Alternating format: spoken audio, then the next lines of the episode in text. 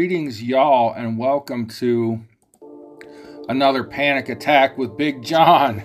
And this one may give you a panic attack if you live in East Palestine, Youngstown, or about a 200 mile radius.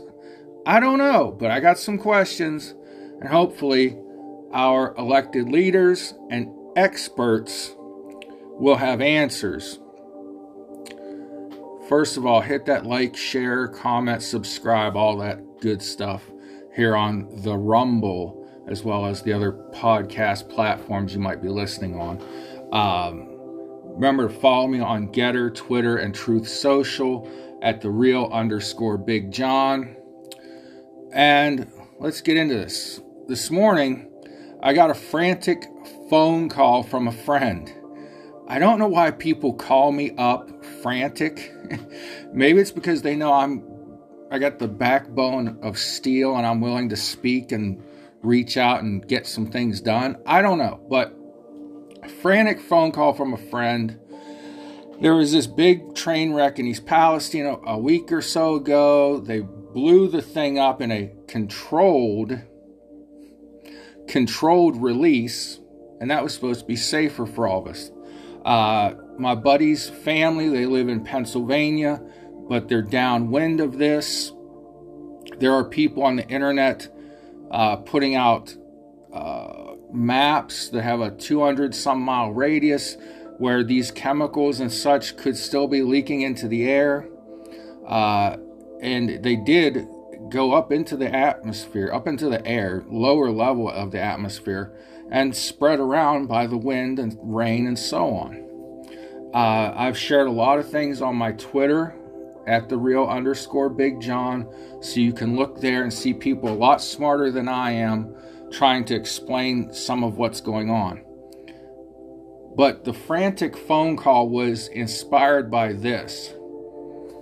Every day, the editor of the Cleveland Plain Dealer puts out a tweet, or no, not a tweet, pardon me, a text message that only goes to subscribers of the Plain Dealer. So this was not an ad or an article. This was not an op ed. This was a text message that went to the subscribers from the editor, and it reads as such. Let me uh, mute the relaxation background music for a minute. More than a week after the East Palestine train derailment, residents there cannot get answers on what the train cars contained. The rail company is notorious for refusing to be transparent, and federal investigators into train crashes take months pardon me, that should read, and federal investigations into train crashes take months. The people who live there report volatile fumes that make their eyes burn, so they can't wait for months. We can't wait for, or pardon me, why can't Mike DeWine or the state environmental authorities step in to help? Why can't Mike DeWine or the state environmental authorities step in to help? The governor's office is powerful. If DeWine puts some pressure on, you'd think the feds would at least tell people what chemicals are in their midst. We're asking the governor's office to do uh, what it will do. We are asking the governor's office what it will do. And that's the end of the text message from the editor of the Cleveland Plain Dealer. Now, I've seen some videos online where the uh, federal authorities have released information that there were more than just vinyl chloride in these train cars which is dangerous enough. Let's put this in perspective, however. You look at an aerial shot of this accident scene, and there's a large cesspool around these train cars. Okay? And you can't tell me that that's all water from. Cannot tell me that that's water. Probably a lot of water, but there are also chemicals in that water. There just have to be. This thing leaked for a few days before anything was done and I'm sure it's obvious. I mean, Ray Charles could see, and Stevie don't have to wonder that when they blew that thing up, chemicals went everywhere. Okay? So we all get our water, whether it's a well, a lot of people in that area, it's rural, they have water wells. There are creeks and streams with dead fish. There are people, I've seen people posting pictures on uh, Twitter because I, I, I'm looking through and I saw Youngstown, Ohio is trending. Something bad must have happened. Uh, a lady putting a, a device into her glass of water and it's reading like 91 chemicals. I don't know what the device was. I'm not expert, but there were uh, a 91 rating and I know that ain't good. Pure water should be zero. Of course, there is no pure water, but every one of us gets our water from some type of fresh body of water, whether it's a river, a well, a reservoir, something like that. Okay? Let's let's look at this situation. There was a derailment. Thank God for the firefighters who put themselves in harm's way Local fire departments were the first ones there. And let me tell you, if you are a local firefighter that was at this scene, you need to be getting yourself checked at this point. And you need to continually be checked for your well being, for your health, because you are at this specific fire. They were pulled about 24 hours later ish, a day later, we'll say a day, give or take, the firemen were pulled from the scene because it was too dangerous. A one mile radius was evacuated. Not an expert, but I don't know if that one mile is really a gold standard of, hey, if you're a mile and an inch away, you're fine but if you're within the mile, you're in trouble. You feel me? So, Norfolk Southern came up with the idea. Norfolk Southern, not, and I'm, I, hey, I'm not an expert, but I'm going to take you back in history and I want you to think about some things. Norfolk Southern said, let's blow this up and get it over with because there's a potential for an explosion. So if we do a controlled release, that will be better. Okay. So Norfolk Southern's opinion was get it over and done with. The chemicals were still released into the air and into the water and everywhere around during this explosion. But at least, at the very, very least, and this is I'm not making an excuse, I'm just stating. At least it was controlled and they knew what time it was going to blow up. That was it. okay. Were there experts consulted? Because just because you're wearing a Norfolk Southern shirt doesn't make you an expert. Just because you're a government bureaucrat because the Ohio Environmental Protection Agency was around during this, that doesn't make you an expert. I'm talking scientists, engineers, experts in the human body. And everyone's body will react differently to these chemicals, but were experts consulted? Experts. Railroads and the government have had a relationship going back to the 1800s with you know Cornelius Vanderbilt and other railroads. The railroads were the reason for the Interstate Commerce Act. There is a Federal Railroad Administration that creates and enforces rail safety regulations. But who are the experts at making these decisions? People that are engineers, chemical engineers, scientists that deal with chemicals, uh, people that deal with air quality for a living. Those are experts. Let me look you back to a couple years ago, year year or two ago. We had a pandemic, right? Did we talk to experts during those years of the pandemic? No, we did not.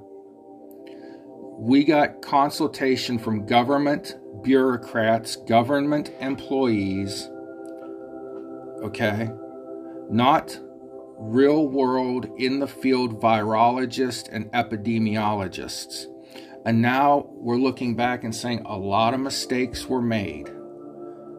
I don't care which president it was under. I don't care who warp speeded a vaccine out there. I don't care who locked you down. They did not listen to experts. They didn't listen to real world scientists epidemiologists, and virologists. They listened to people that worked for the government. And that's what we're doing here. They oh, by the way, during the pandemic and now, they also listen to corporations. So who are we taking our advice from at this point? A week after this controlled release, a week and a half or so, week and a few days, after the derailment, we're listening to corporations and government officials, bureaucrats. Okay. Is that a good combination?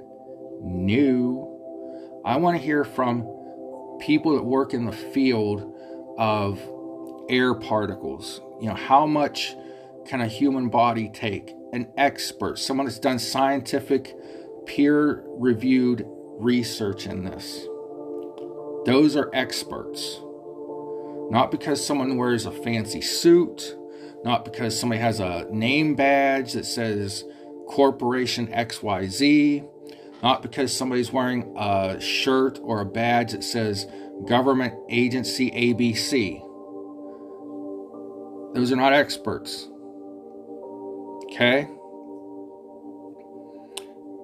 what caused this derailment? They don't know. That investigation is going to take a long time. But my frantic friend on the phone today mentioned to me that there were rumors, and I don't have time to research this yet, but so I'm saying rumors. The Obama administration roll, rolled back some regulations as to what can be transported on trains and the Trump administration rolled back some regulations on brakes and axles. Now, if this train had hot axles or hot brakes, I've been driving the roads. I'm a road tripper. There are hills and mountains and things that I've gone over where I can smell the heat from the brakes of a semi truck. And there have been semi trucks that have caught fire because the brakes got so hot, it caused the trailer to get hot and the uh, items being hauled in the trailer to combust. I don't know if that's what happened here, if it was a brake axle thing, if there was something got overheated and it heated up these uh, chemicals inside and there was an explosion. It could have been a bad track. It, a lot of things could have happened. We won't know that for a long time. But what it comes down to is are we safe? You can say, well, it's, you know, big atmosphere, big round planet. Yes, the Earth is a sphere. I'm not a flat earther. Might be a little weird, but I'm not a wacko. It's a big ass planet with a big ass atmosphere. That doesn't matter. My body will respond differently from inhaling toxins, touching toxins, and absorbing them through my skin, drinking. I'm so I'm a fool. I get these bottles of water and I save them and I refill them. Do you do that? They say it's bad for you, but anyways, uh, your body is going to respond differently than mine will. So you can't ever say that there's this blanket of safety or fear. Uh, fear is not the right word. Safe or unsafe for everybody because everyone's body's different. Let me take you back a little further in history. September 11th, 2001. In the aftermath, first responders, firemen, police, EMTs were there. The Environmental Protection Agency, trusted government bureaucracy, right? The EPA said, oh, we've got our air quality monitoring devices up all around ground zero. You're fine. There were firemen for days and weeks trying to get into that rubble, trying to save lives. God bless them. Few years later, what happens? They start coming down with cancer. What's the cause of the cancer? The toxins that were in the air at ground zero in New York. So, if you were, uh, and God bless you, a firefighter, the Ohio State Highway Patrol that was called in to evacuate and maintain a perimeter, as well as the National Guardsmen and women, National Guard that was called in to help out.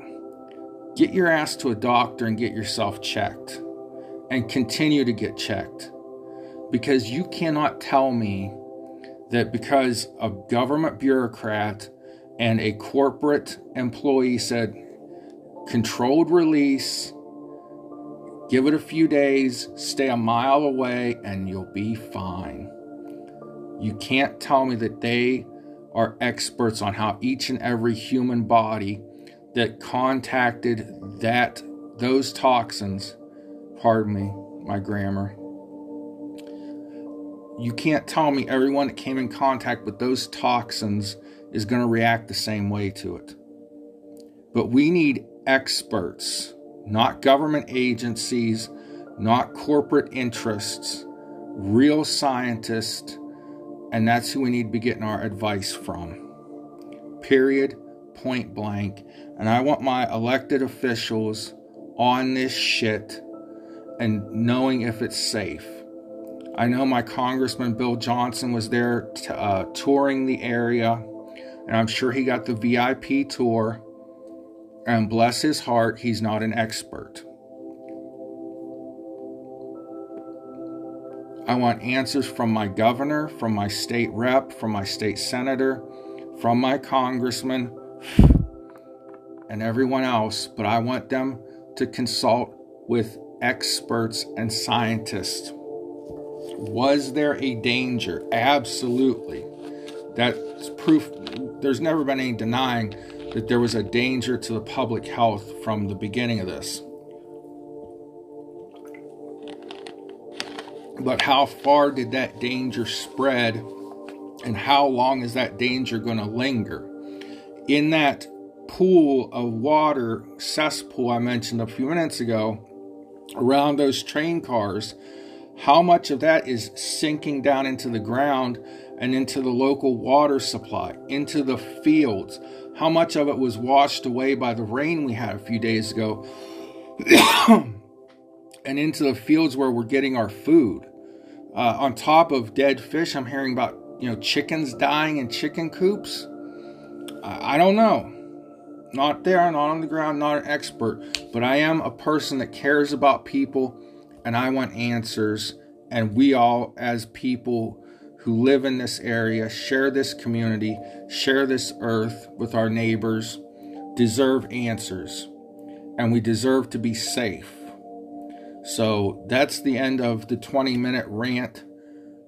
Please, first responders, firemen, state troopers, citizens that were in that area, National Guard, God bless you all, but make sure you are healthy and continue to have your health checked after being exposed to these dangerous chemicals. As always, guys, pray for one another. God bless you. Love somebody today and be the reason somebody feels loved. And yes, I do see the irony in me complaining about air quality and smoking a cigar at the same time. Till next panic attack, it's Big John. God bless y'all. Have a good day. That's not me playing the guitar either, by the way.